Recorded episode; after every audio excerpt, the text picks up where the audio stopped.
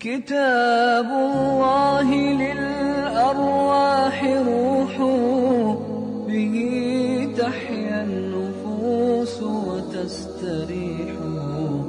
كتاب الله للأرواح روح به تحيا النفوس وتستريح.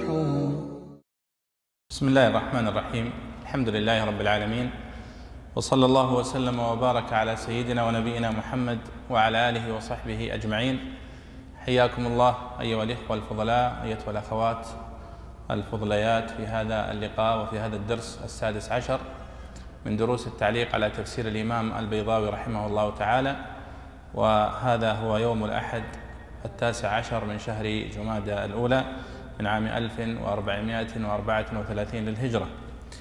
وقد توقف بنا الحديث في التعليق على تفسير الإمام البيضاوي رحمه الله في اللقاء الماضي عند تعليقه على الآية السادسة من سورة البقرة وهي قول الله تعالى في الحديث عن الكفار الذين لا ينتفعون بالإنذار سواء عليهم أأنذرتهم أم لم تنذرهم لا يؤمنون.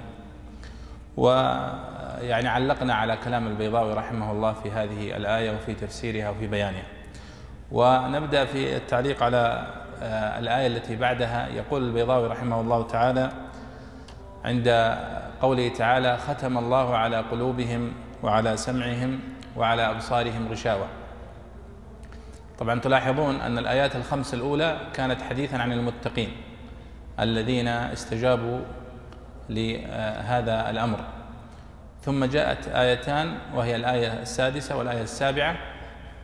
في الحديث عن المكذبين الكافرين.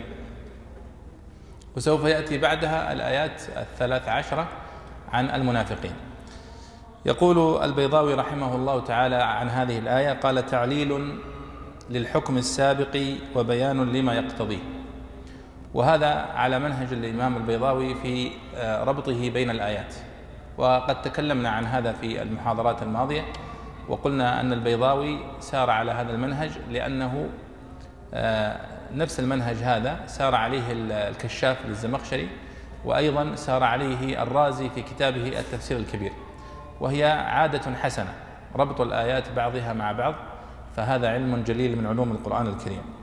فيقول تعليل للحكم السابق وبيان لما يقتضيه.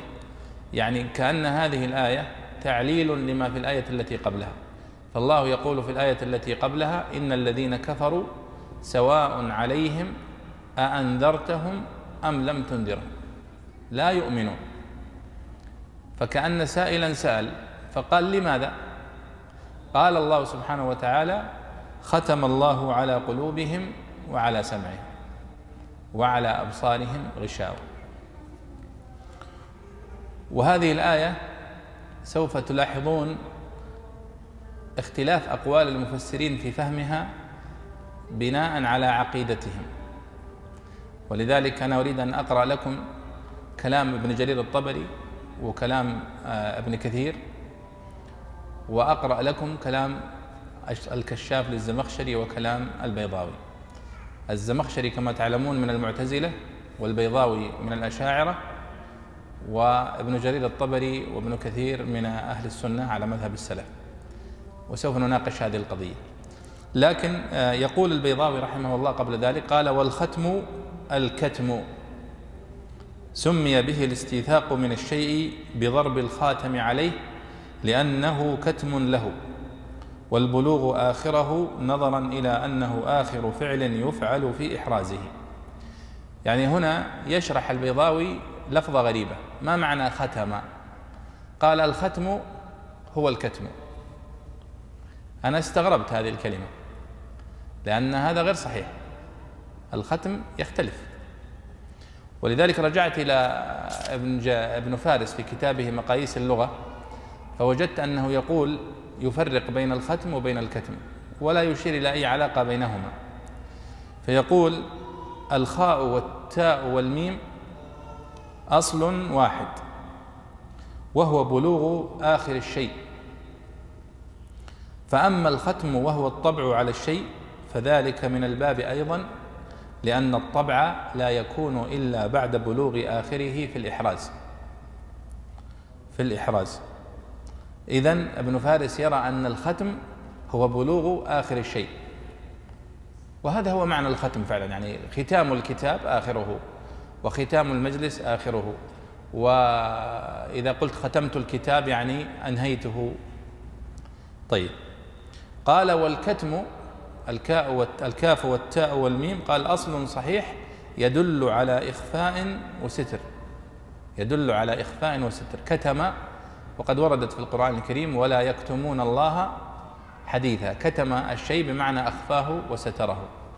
فلاحظ هنا في كلام البيضاوي عندما يقول الختم والكتم أو عفوا يقول والختم الكتم. طبعا لما ترجع إلى أصل كلام البيضاوي وهو كلام الزمخشري. الزمخشري كان أدق من البيضاوي في التعبير في هذه العبارة. فقال الزمخشري قال الختم والكتم أخوان. ولاحظوا يعني آه، أسلوب الاختصار يا مشايخ. كيف أحيانا يقع المختصر في الخلل. يعني الآن البيضاوي أمامه تفسير الزمخشري وأمامه تفسير راغب الأصفهاني الزمخشري يقول الختم والكتم أخوان. فيأتي البيضاوي فيقول والختم الكتم. وفرق بين العبارتين كبير. فأما معنى كلام الزمخشري فهو يشير إلى هذه الصلة في الاشتقاق الأكبر في في الجذر. كيف؟ تذكرون أننا ذكرنا تعليق على كلام البيضاوي في في المحاضرات الماضية. في مثل قوله مثلا أن الفاء واللام والحاء فلح كل الجذر يدل على الشق. فلق وفلذ وفلح وفلج ونحوها وهذا ما يسمونه الاشتقاق الكبير يعني تكون هناك يعني علاقة بين المفردتين في الأصل الأول. فمثلا هنا كاتاما خاتاما. تشتركان في العين واللام تشتركان في الحرف الثاني والثالث وتفترقان في الحرف الأول. فبينهما صلة معنوية في جزء من المعنى في التاء في العين واللام فعلا فختم هنا قال معناها بلغ آخر الشيء. وكتم قال أخفى الشيء وستره. فكيف يفلسفها آه، يعني علماء اللغة؟ ولذلك يقول آه، آه، الزمخش عفوا يقول السيوطي في في حاشيته على البيضاوي التي سماها نواهد الأبكار قال قوله والختم الكتم. عبارة الكشاف لاحظوا حتى السيوطي صنع نفس الفكرة رجع إلى الأصل. قال عبارة الكشاف الختم والكتم أخوان. حتى يبين لك أن البيضاوي لم يحسن الاختصار. وبالمناسبة هذه طريقة مهمة بالنسبة لطالب العلم. إذا أردت أن تقرأ في بعض الملخصات أو بعض الكتب المختصرة في أي فن من الفنون. فالأصل أن هذه الكتب المختصرة لها أصول موسعة. ارجع إلى الأصل. يعني على سبيل المثال عندما تأتي إلى مقدمة ابن الصلاح في الحديث مثلا فتأتي إلى نظمها للحافظ العراقي ويصعب عليك بعض المفردات أو بعض الصياغات ارجع إلى الأصل تجد أنه قد اتضح لك. زاد المستقنع مثلا ارجع إلى أصوله وقس على ذلك في النحو في الآجر الرومية وفي غيره. فالزمخشري عفوا السيوطي هنا رجع إلى الكشاف فوجد أن عبارة الكشاف ليست كعبارة البيضاوي. ثم ذكر عبارة لقطب الدين صاحب حاشية من حواشي البيضاوي قال تعليقا على قوله والختم والكتم أخوان قال أي في الاشتقاق الأكبر لقرب اللفظ واشتباك المعنى لأن في الختم وهو ضرب الخاتم على الشيء معنى الكتم فإن المختوم مكتوم. قال آه، الشيخ أكمل الدين بعد إراده وهو كلام صحيح لكنه بعيد المناسبة. فإن الكتم فيما نحن فيه لا يصلح تفسيرا للختم. وهذا صحيح. وقال الشريف في حاشيته على البيضاوي أيضا قال ومعنى قوله أخوان الزمخشري أي متشاركان في العين واللام. ومتناسبان في المعنى. طيب قال البيضاوي هنا سمي به الاستيثاق يعني سمي الاستيثاق من الشيء بضرب الخاتم عليه سمي ختما. قال سمي به الاستيثاق من الشيء بضرب الخاتم عليه لأنه كتم له والبلوغ آخره نظرا إلى أنه آخر من, من فعل يفعل في إحرازه. طبعا هو يشير إلى الخاتم الذي يوضع على الكتاب وهذا معروف حتى اليوم. أن الختم الذي يوضع على المعاملات مثلا أو عندما تغلق الظرف ثم تختم على الظرف حتى تضمن أنه لا يفتح إلا بيد الشخص المعني. هذه طريقة معروفة يعني من قديم من أيام الهند والفرس والعرب. ولذلك النبي صلى الله عليه وسلم اتخذ له خاتما. نقشه محمد رسول الله وكان يختم به كتبه عليه الصلاة والسلام. وعلى ذلك سار الخلفاء وإلى اليوم حتى أننا اليوم إذا رأيت ورقة مثلا رسمية غير مختومة تشكك فيها أليس كذلك؟ وهناك من يصنع أختام مزورة قريبة من الأصل ويكتشفون التزوير قصة طويلة وكلها مأخوذة من الختم لأنه أشبه ما يكون بالكتم على الشيء كأنك تختم الشيء وتطويه وتخفيه حتى لا يراه إلا الشخص المعني. هذا هو المعنى. فكأن الله سبحانه وتعالى يقول قلوب هؤلاء طبع الله ختم الله على قلوبهم بمعنى أنها مغلقة ومختومة فلا ينفذ إليها الحق.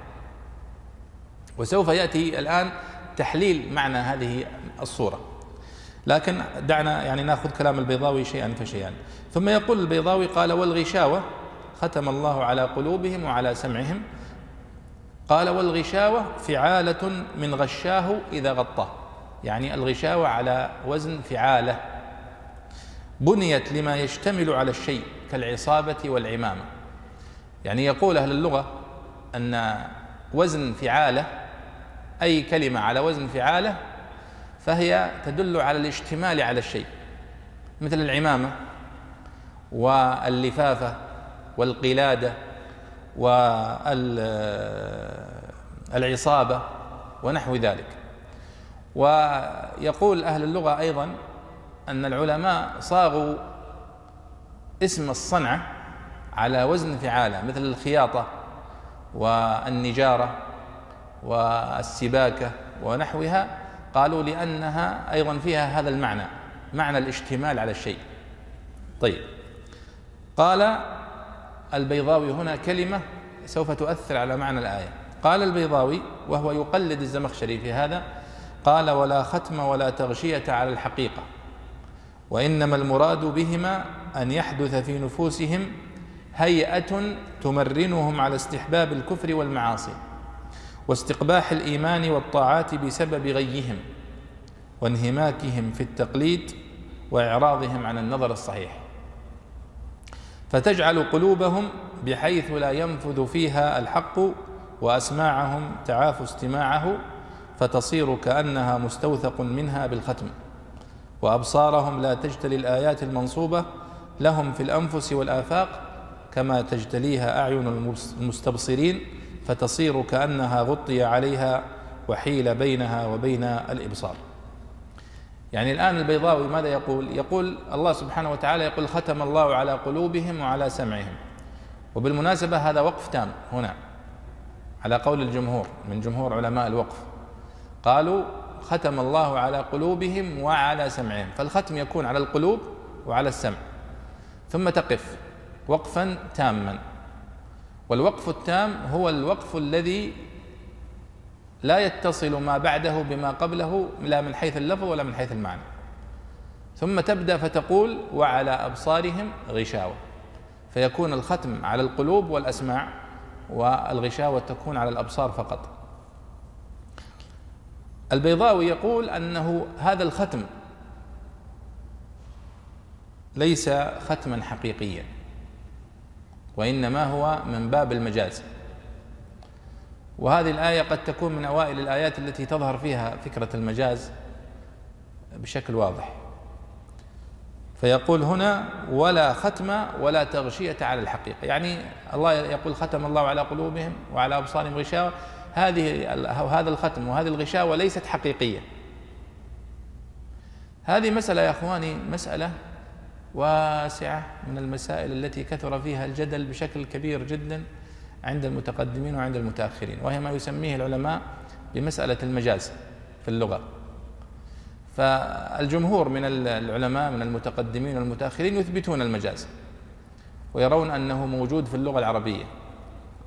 وهناك عدد من العلماء من المتأخرين خاصة ينفون وجود المجاز في اللغة العربية وبعضهم ينفيه فقط في القرآن الكريم ويقول هو موجود في اللغة العربية ولكنه غير موجود في في القرآن.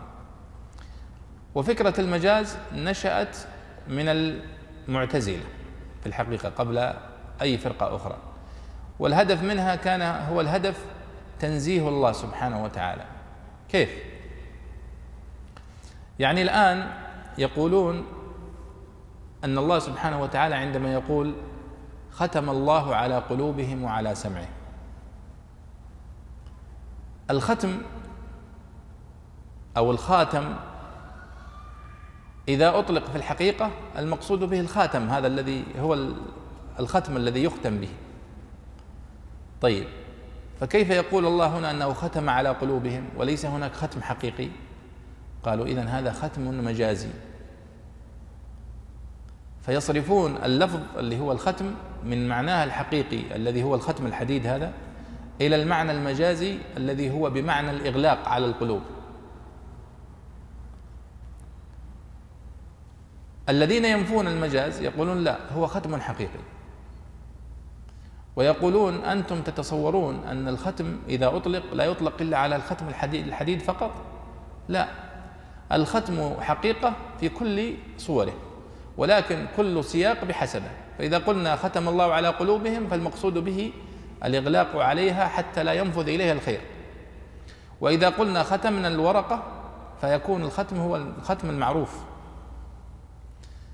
ويقولون في تعريف المجاز بعبارة سهلة هو استعمال اللفظة في غير ما وضعت له أصلا لعلاقة ولقرينة تمنع من إرادة المعنى الحقيقي. فهم يضعون حتى الذين يقولون بالمجاز يضعون ضوابط للقول بالمجاز. فيقولون اللفظة وطبعا هذه مسألة ما يمكن أن نجزم بها. يقولون اللفظة لها ألفاظ بعض الألفاظ العربية وليست كلها لها معنى حقيقي وهو أول معنى أطلقت عليه اللفظة. طيب والمعنى الذي يأتي بعده المعنى المجازي هو ليس المعنى الحقيقي الوضع الأول وإنما هو آه، يعني وضع آخر لقرينة. مثال ذلك ويكثرون من هذا المثال الأسد مثلا. الأسد إذا أطلق فالمقصود به الحيوان المفترس المعروف. ولكن قد يطلق الأسد ويراد به الرجل الشجاع. فتقول مثلا رأيت أسدا يقاتل في المعركة مثلا. أو رأيت أسدا يخطب في الناس. فقالوا إذا قلت يخطب في الناس هذه قرينة. تمنع من إرادة المعنى الأصلي. فكأنك تقول رأيت رجلا شجاعا مثل الأسد بقرينة أنك قلت يخطب في الناس لأن صعب أن الأسد الحيوان المفترس يخطب في الناس. هذه فكرة هؤلاء الذين يرون المجاز ويقولون بالمجاز. ولكن الذين يعارضونهم في الحقيقة يعارضونهم معارضة قوية يعني ليست فقط خلاف لفظي. يقولون لهم سؤال واحد بس طيب من الذي أخبركم أن الأسد وضع أول ما وضع للحيوان المفترس؟ هذا الأسد. يمكن أن أول ما وضع الأسد للإنسان الشجاع ثم شبه الأسد به. طبعا الجواب ما حد يستطيع أن يجاوب لأن اللغة العربية لا نعرف نحن أولا أول الوضع لها. لا نعرف من هو الذي وضعها ولا نعرف متى وضعت كلمة الأسد للدلالة على الحيوان المفترس ولا كلمة البحر للدلالة على الماء الغزير المعروف هذا. فهذا سؤال يعني دقيق فعلا ومنهجي في قضية المجاز. أنكم إذا قلتم استعمال اللفظ في غير ما وضع له أصلا فأسألك من من هو الذي وضعه أصلا؟ وكيف عرفت أن هذا هو الوضع الأصلي؟ ولذلك يعني خرج بعض الذين يقولون بالمجاز بحيلة من هذا المطب وقالوا نحن لا نقول استعمال اللفظ في غير ما وضع له أصلا لأننا نتفق معكم في أن فعلا أولية الوضع مجهولة بالنسبة لنا نحن لا نعرف ولا نستطيع أن نجزم. ولذلك نقول استعمال اللفظ في غير ما اضطرد استعماله فيه لقرينه فنحن نعلم أن الأسد إذا أطلق أنه الأسد المعروف هذا. هذا مشهور عندنا عند العرب. فنحن نقول استعمال اللفظ في غير ما اضطرد استعماله فيه. حتى لا يعترض المعترض ويقول ومن أخبركم أن هذا هو الوضع الأصلي. فنخرج من هذا ونقول في غير ما اضطرد استعماله فيه. طبعا السبب الذي جعل العلماء يرفضون فكرة المجاز هو سبب وجيه في الحقيقة وهو أنهم وجدوا أن أهل التأويل من المعتزلة والأشاعرة وغيرهم اتخذوا هذا المجاز حجة لتعطيل الصفات. فإذا قال الله سبحانه وتعالى وجاء ربك والملك صفا صفا قالوا هذا مجاز. والمقصود وجاء أمر ربك فعطلوا هذه الصفة. يقول الله سبحانه وتعالى الرحمن على العرش استوى قالوا لا هو ليس معناها استوى وإنما معناه استولى لأن الاستواء يلزم منه التحيز والتحيز من صفات المخلوقين ولذلك ينفون عن الله هذه الصفة وقس على ذلك بقية الصفات. فهذا المدخل جعل النفاة يقولون لا يوجد مجاز في اللغة ولا يوجد مجاز في القرآن حتى يغلقوا الباب على هؤلاء. لكن هناك حل وسط وهو أن نقول أما فيما يتعلق بالأسماء والصفات فهذا باب لا يقال فيه بالمجاز لسبب أن الله سبحانه وتعالى نفى فقال ليس كمثله شيء وهو السميع البصير فالله سبحانه وتعالى تثبت له صفاته وأسماؤه كما أثبتها هو لنفسه وكما أثبتها له نبيه صلى الله عليه وسلم من غير تمثيل لها ولا تكييف ولا تشبيه ولا تعطيل وإنما نثبتها كما أثبتها لنفسه فنخرج من هذه القضية. ولذلك لو رجعتم إلى جمهور العلماء وجدتم أنهم يقولون بالمجاز ويرون أن المجاز هو نصف جمال اللغة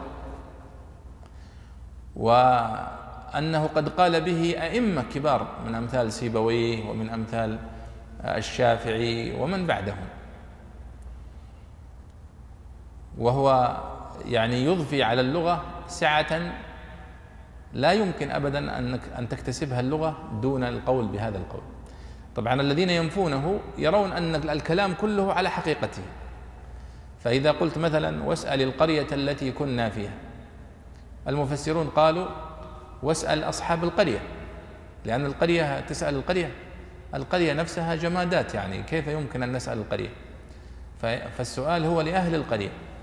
قالوا فوجدنا فيها جدارا يريد أن ينقض. قالوا يريد أن ينقض هذا جماد الجدار ليس له إرادة.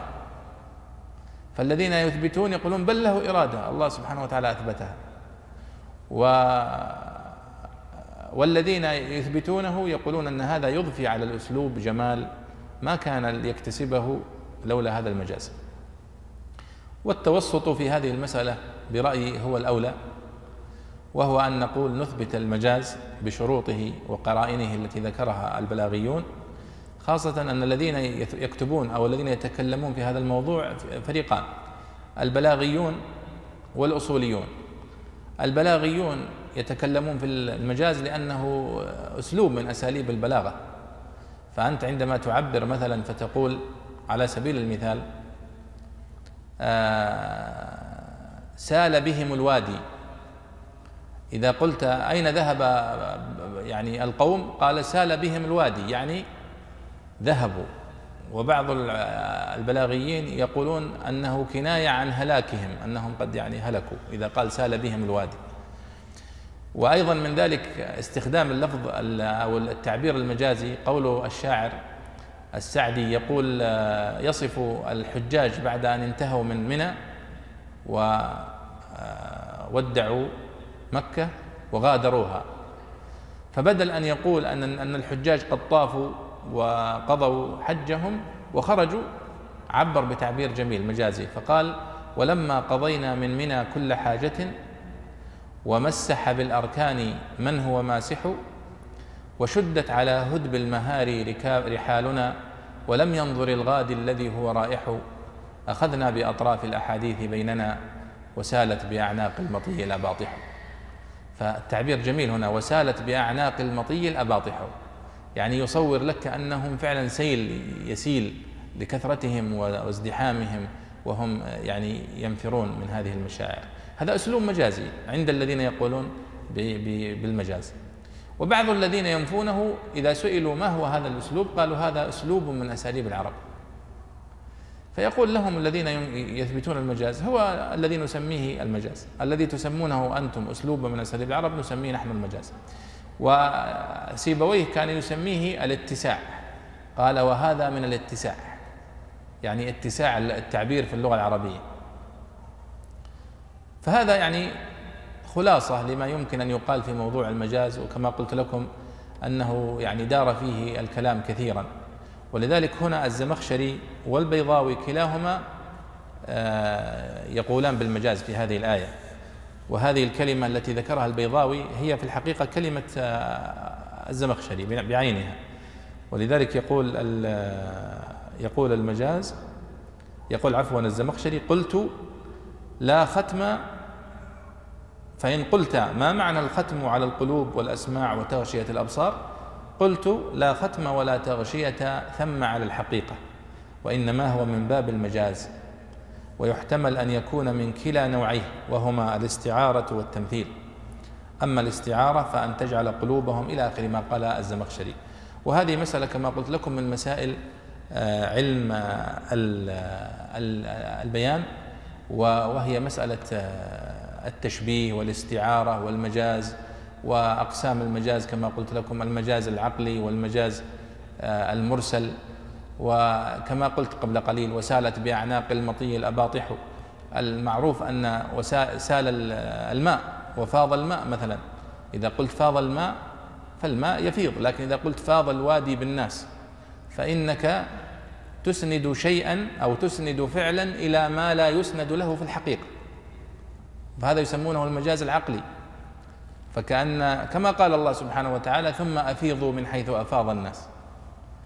فالله سبحانه وتعالى وصف انتقال الناس من عرفة إلى منى أو إلى مزدلفة ثم إلى منى بالإفاضة إفاضة.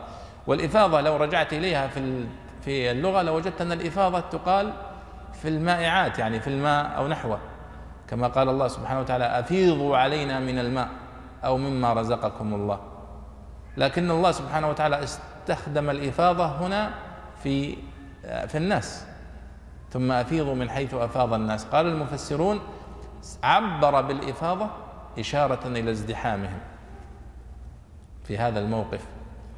وأيضا إشارة أخرى إلى أنه ينبغي عليهم أن يفيضوا بيسر وسهولة كالماء عندما يفيض في مسيله. فالماء كما تعلمون إذا فاض فإنه يفيض بسهولة. فكذلك ينبغي على الناس أن يكونوا في سهولة إفاضتهم كالماء في إفاضته وهكذا. فلا يخلو هذا الأسلوب في الحقيقة من ظلال جميلة. جميلة ولذلك يقول ابن قتيبة وكلمة جميلة قال ومن أنكر المجاز فقد أنكر نصف حسن اللغة. وكلام ابن الأثير في كتابه المثل السائر كلام جميل جدا في بلاغة المجاز ودلالته وما فيه من الأسرار. ثم يقول البيضاوي هنا ولكن قبل أن أنتقل لكلام البيضاوي أريد أن أقرأ عليكم ولاحظوا الفرق. يعني الآن البيضاوي وهو يفسر هذه الآية ختم الله على قلوبهم وعلى سمعهم. معنى الآية باختصار أن الله سبحانه وتعالى جزاء لكفرهم وعنادهم وزيغهم وإصرارهم واستكبارهم. لاحظوا أن الله سبحانه وتعالى عاقبهم. بسبب إصرارهم وتكذيبهم بهذه العقوبة. قال ختم الله على قلوبهم وعلى سمعهم فلا يصل إليها الخير ولا يصل إليها الحق. وعلى أبصارهم غشاوة. فالله يقول أن هؤلاء الكفار لشدة إعراضهم قد عاقبهم الله سبحانه وتعالى بهذه العقوبة فطبع على قلوبهم وختم عليها فلا يصل إليها الحق ولا ينفذ إليها. هذا انتهى معنى الآية. لكن انظروا إلى أن المعتزلة لأنهم يرون أن هذا فعل قبيح. لاحظوا يرون أن هذا ختم الختم على القلب والطبع عليه فعل قبيح لا ينسب مثله إلى الله سبحانه وتعالى لأنه كيف تطبع على قلوبهم وتمنع من وصول الحق إليها ثم تطالبهم بالاستجابة. انظر كيف ينظرون هم هذه النظرة. فيرون أن الطبع والختم هنا مجازي. ولا ينسب هذا الفعل إلى الله سبحانه وتعالى. لكن ماذا يقول ابن كثير رحمه الله؟ وابن كثير يمثل في الحقيقة في تفسيره أيها الإخوة منهج السلف رضي الله عنهم في التفسير. لاحظوا الفرق بين أن تأتي فتفسر استنادا إلى اللغة وإلى معتقدات معينة تريد أنت أن أن تفسر آيات القرآن بناء عليها. وهذا من الخطأ كما ذكر ابن تيمية رحمه الله في كتابه أو في أصول التفسير قال وأناس اعتقدوا عقائد باطلة ثم أرادوا حمل آيات القرآن عليه هذا من أسباب التحريف. فيقول ابن كثير لاحظوا أولا كيف ينقل تفاسير السلف. لا بد من العناية بتفسير السلف أيها الإخوة الصحابة والتابعين وأتباعهم. قال ختم الله على قلوبهم قال قال السدي وهو من أتباع التابعين ختم الله أي طبع الله. وتعلمون أن هناك آية أخرى طبع الله على قلوبهم. وقال قتادة في هذه الآية استحوذ عليهم الشيطان إذ أطاعوه فختم الله على قلوبهم وعلى سمعهم وعلى أبصارهم غشاوة فهم لا يبصرون هدى ولا يسمعون ولا يفقهون ولا يعقلون.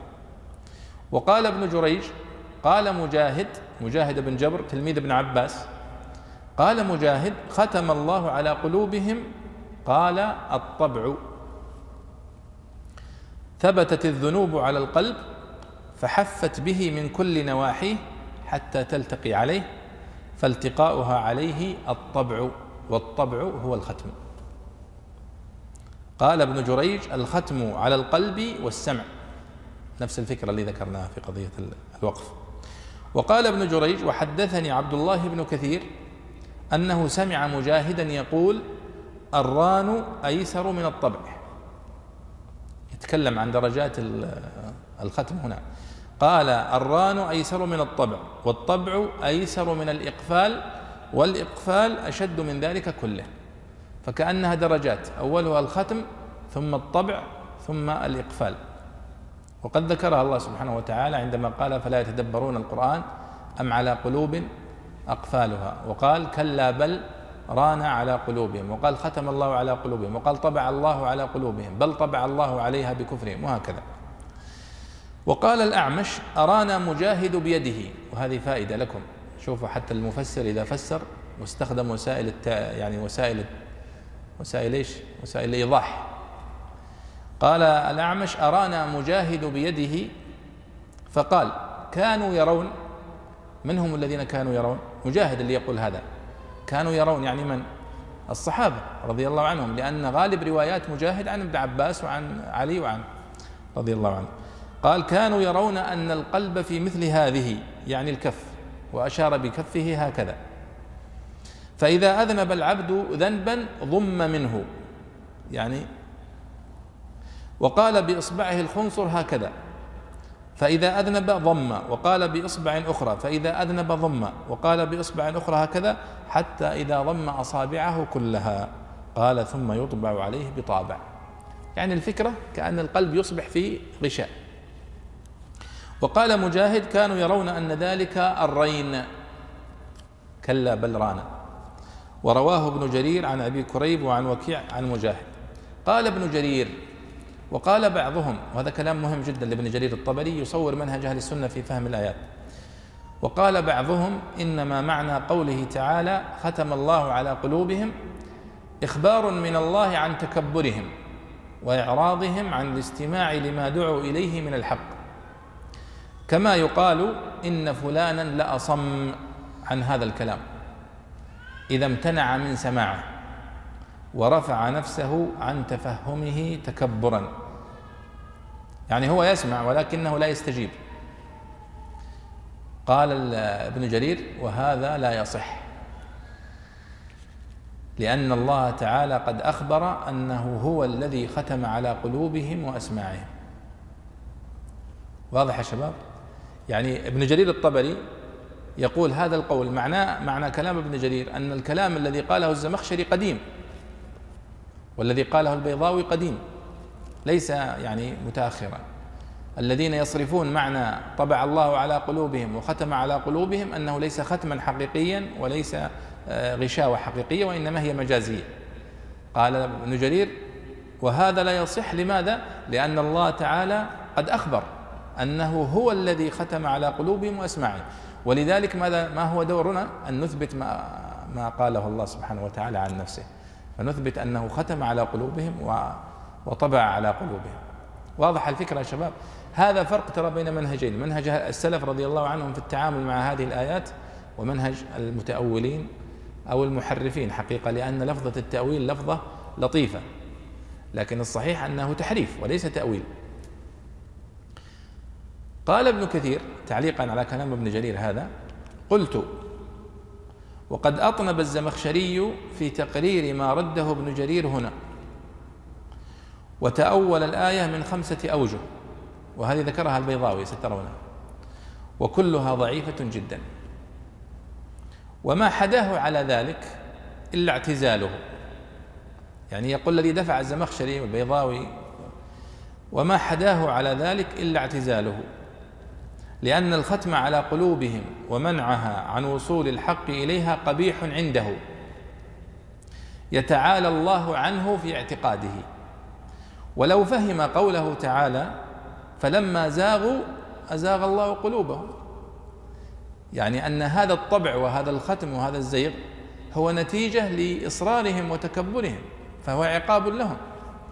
قال لو فهم قوله تعالى فلما زاغوا أزاغ الله قلوبهم وقوله ونقلب أفئدتهم وأبصارهم كما لم يؤمنوا به أول مرة ونذرهم في طغيانهم يعمهون ونذرهم في طغيانهم يعمهون وما أشبه ذلك من الآيات الدالة على أنه تعالى إنما ختم على قلوبهم وحال بينهم وبين الهدى جزاء وفاقا على تماديهم في الباطل وتركهم الحق.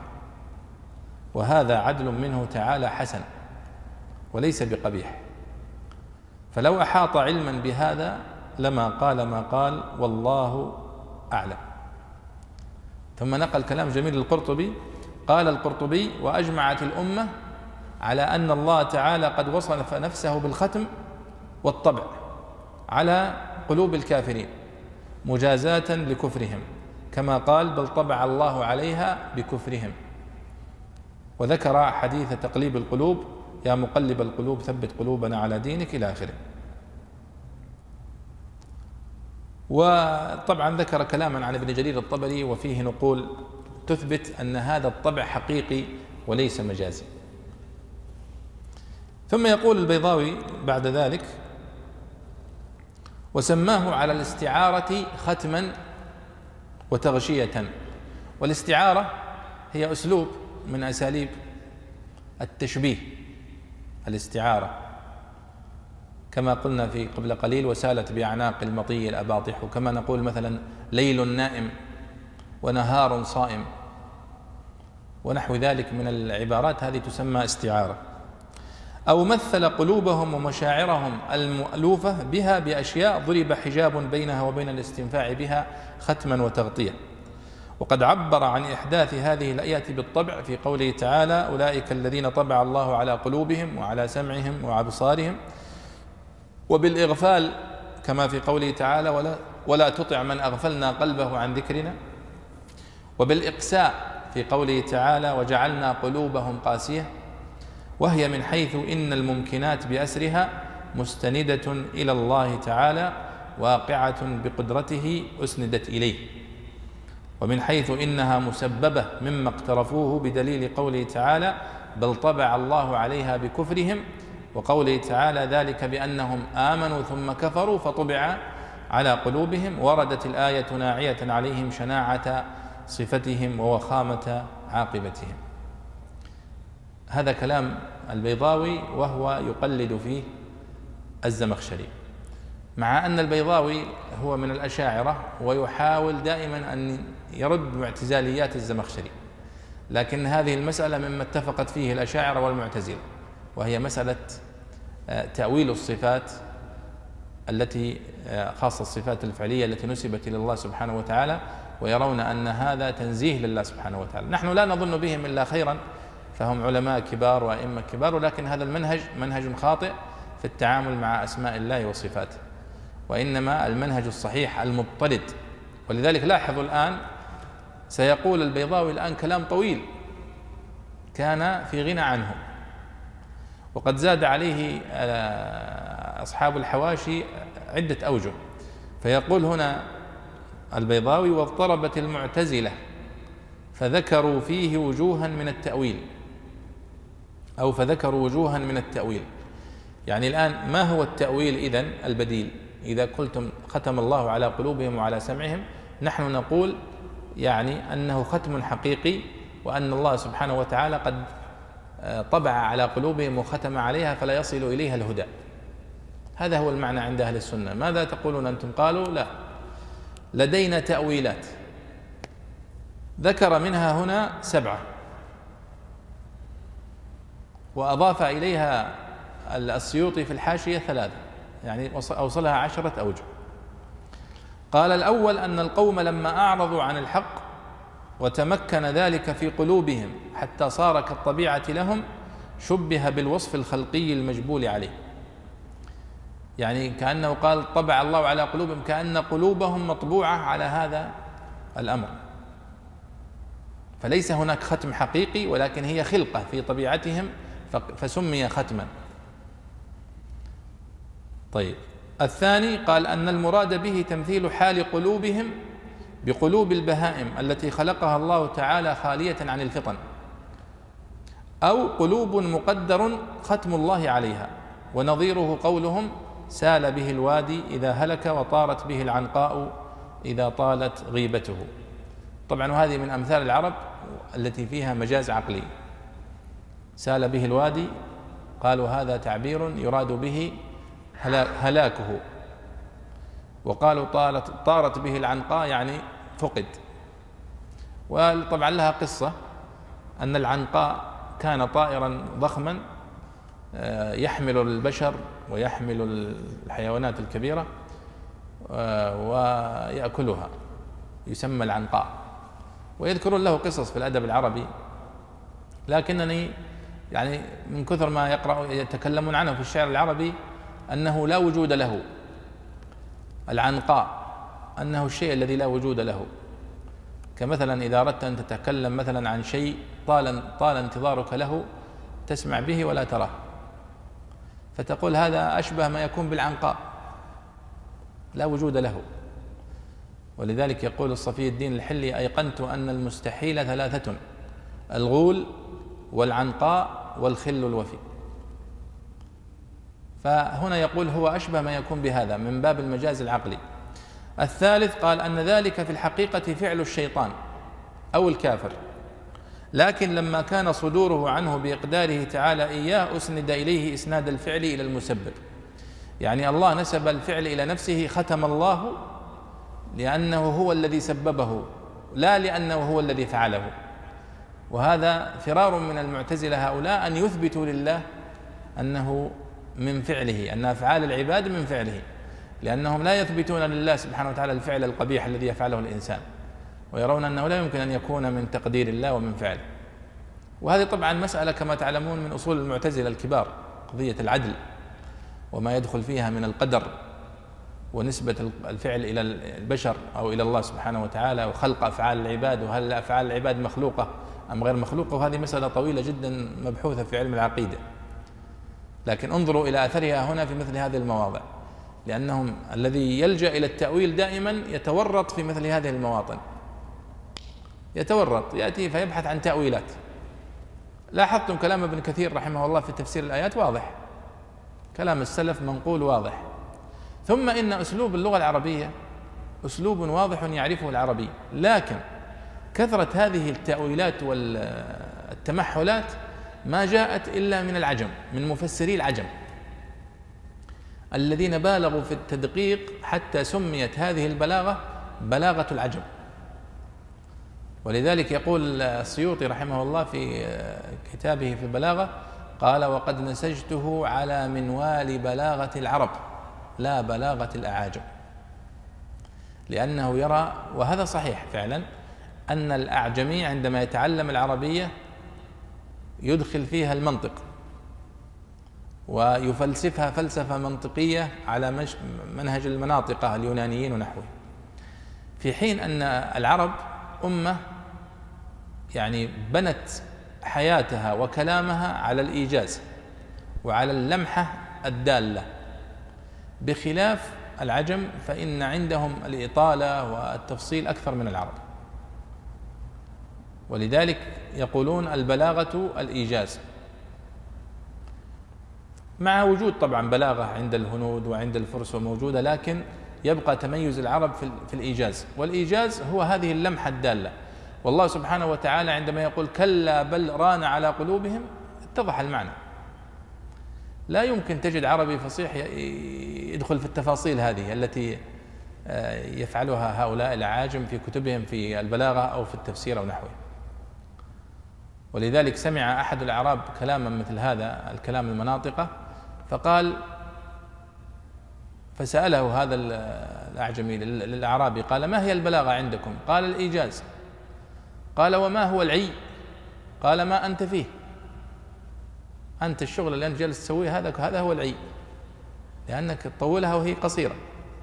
وهي حقيقة فعلا يعني من خلال الممارسة تكتشف أن هذه التدقيقات الموجودة في المنطق وأخذوها وأدخلوها في البلاغة أفسدت على المفسرين حتى في فهمهم لكلام الله سبحانه وتعالى. ولذلك لما جاء عبد القاهر الجرجاني رحمه الله خلصها من هذا الأسلوب ورجع بها إلى أسلوب العرب الأوائل ولذلك استخرج ما فيها من جمال التقديم والتأخير ودلالاته وكذا.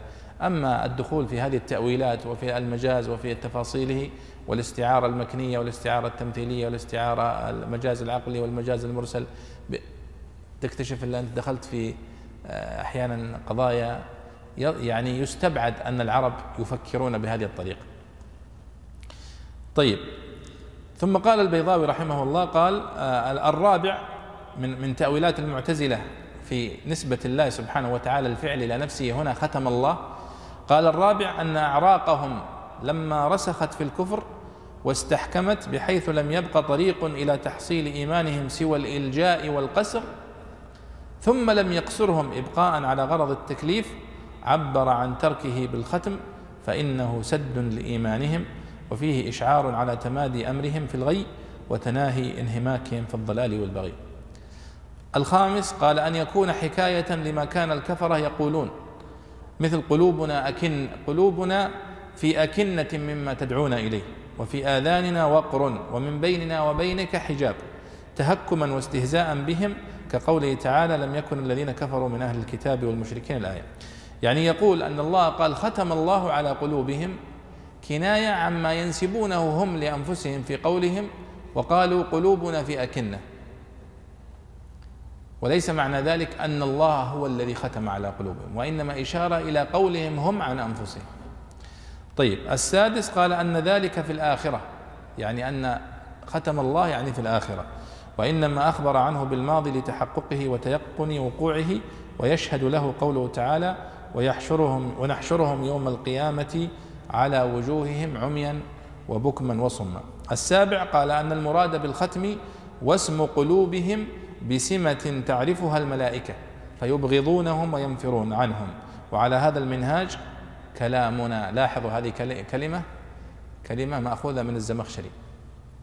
ونقلها أيضا هنا. قال و وعلى هذا المنهاج كلامنا وكلامهم فيما يضاف إلى الله تعالى من طبع وإضلال ونحوهما. يعني البيضاوي يقول وعلى هذا المنهج من التأويل. لاحظوا يا شباب. يعني وعلى هذا المنهج من التأويل للصفات وعلى هذا المنهاج كلامنا. يعني كلامنا نحن الأشاعرة وكلامهم أي هم المعتزلة أيضا فيما يضاف إلى الله تعالى من طبع وإضلال ونحوهما.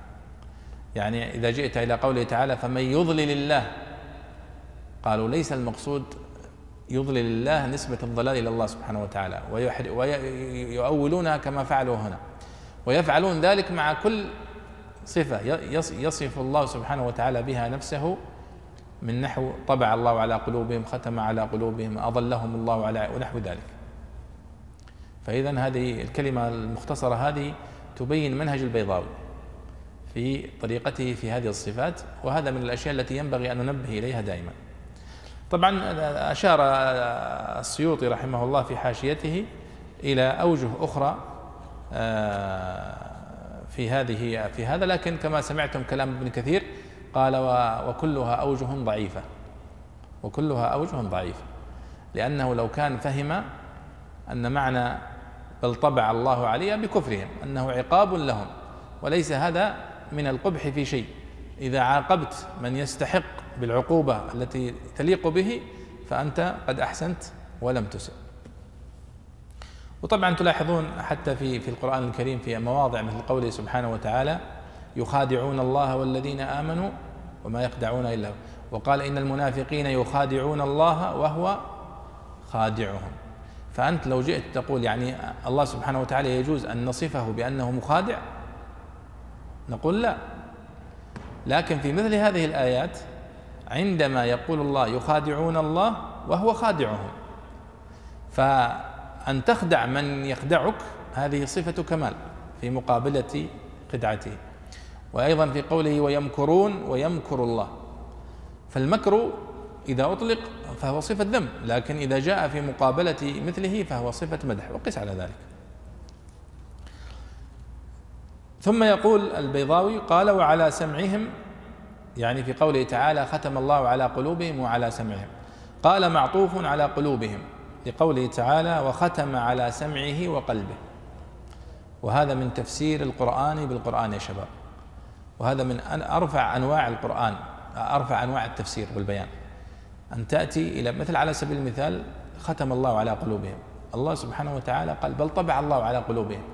فتعرف أن الطبع والختم كلا بل ران على قلوبهم. تجمع كل هذه الآيات التي تدل على هذا المعنى القسوة والران والختم والطبع ثم تفهمها فهما عاما. قال وختم وللوفاق على الوقف عليه. يعني يقول أن علماء الوقف والابتداء اتفقوا على أن الوقف على قوله وعلى سمعهم. يعني ختم الله على قلوبهم وعلى سمعهم فالختم على القلوب وعلى السمع لأنها تقبل ذلك. قال جعل ما يم ولأنهما لما اشتركا في الإدراك من جميع الجوانب جعل ما يمنعهما من خاص فعلهما الختم الذي يمنع من جميع الجهات. يعني يقول لأن السمع والقلب تدرك من جميع الجهات ولذلك ناسب الفعل الختم عليها. وأما الغشاء فهو أنسب للبصر. قال وإدراك الأبصار لما اختص بجهة المقابلة جعل المانع لها عن فعلها الغشاوة المختصة بتلك الجهة. طيب وكرر الجار ليكون أدل على شدة الختم في الموضعين يعني ختم الله على قلوبهم وعلى سمعهم. فيقول كرر على على ليكون أدل على شدة الختم فلم يقل ختم الله على قلوبهم وسمعهم. وإنما قال ختم الله على قلوبهم وعلى سمعهم. واستقلال كل منهما بالحكم. قال ووحد السمع وهذه مسألة بلاغية دائما يكررها المفسرون.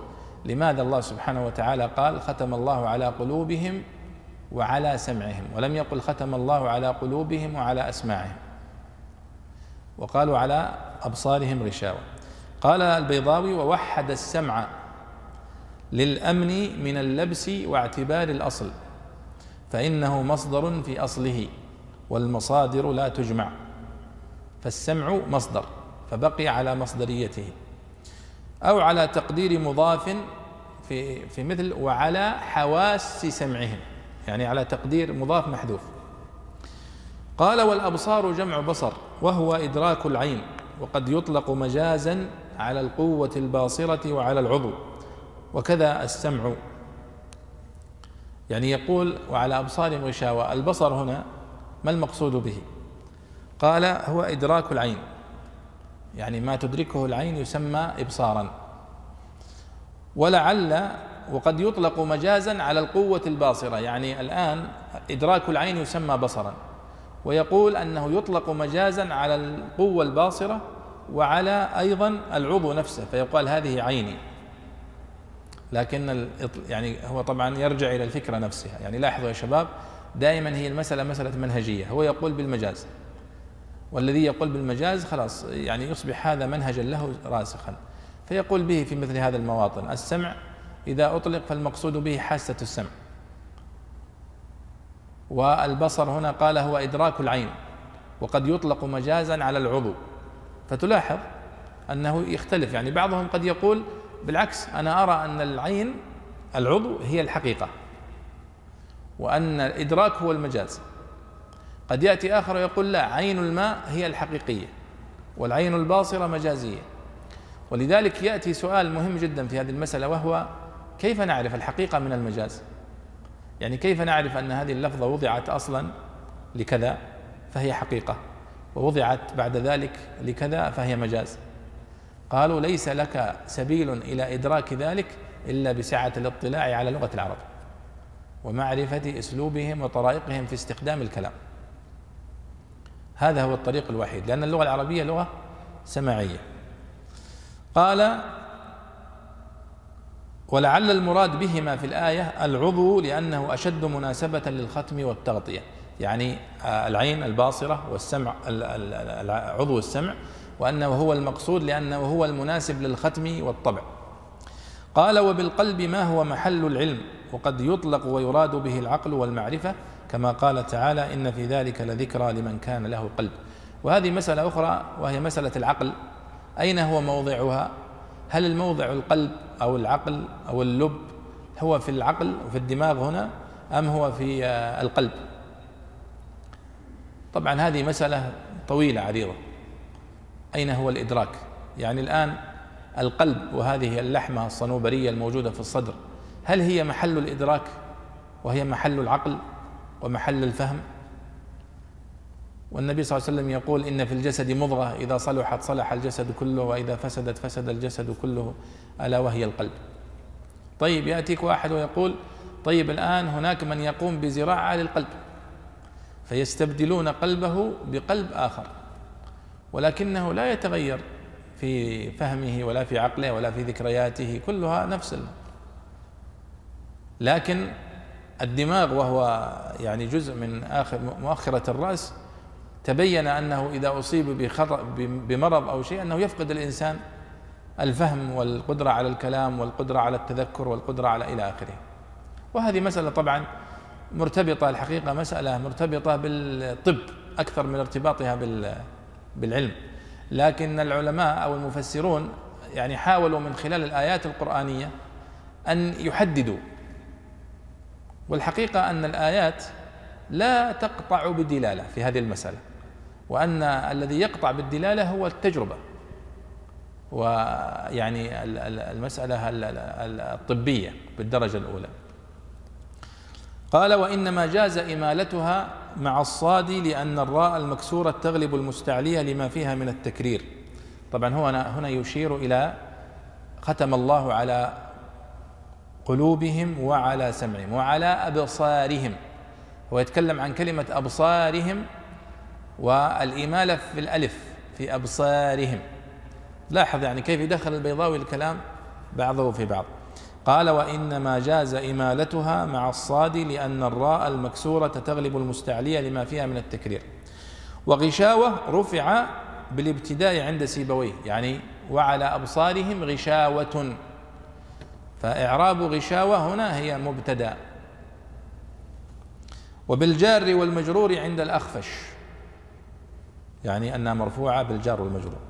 ويؤيده العطف على الجملة الفعلية وقرئ بالنصب على تقدير وجعل على أبصارهم غشاوة أو على حذف الجار وإيصال الختم بنفسه إليه والمعنى وختم على أبصارهم بغشاوة وقرئ بالضم والرفع وبالفتح والنصب وهما لغتان فيها يعني وعلى أبصارهم غشاوة وعلى أبصارهم غشاوة كلها قراءة واردة قال و وهما لغتان فيها وغشوة بالكسر مرفوعة وبالفتح مرفوعة ومنصوبة وعشاوة بالعين الغير المعجمة. هذه كلها قراءات. وعلى أبصارهم غشاوة وعلى أبصارهم غشاوة وعلى أبصارهم غشوة وعلى أبصارهم غشوة وعلى أبصارهم عشاوة. عشاوة من العشاء ومنه الأعشى. ضعيف البصر.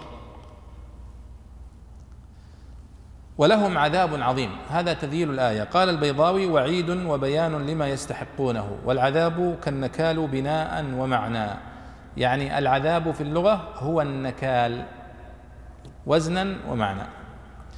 وتقول عذب عن الشيء ونكل عنه إذا أمسك. ومنه الماء العذب لأنه يقمع العطش ويردعه. ولذلك سمي نقاخا وفراتا. هذه من أسماء الماء ومن أوصافه النقاخ والفرات. ثم اتسع يعني اتسع استخدام العربي فأطلق على كل ألم قادح وإن لم يكن نكالا. أي عقابا يردع الجاني عن المعاودة فهو أعم منهما. يشير إلى أن العذاب في اللغة هو ما كان قاسيا لكنه أطلق بعد ذلك على كل ما يؤلم.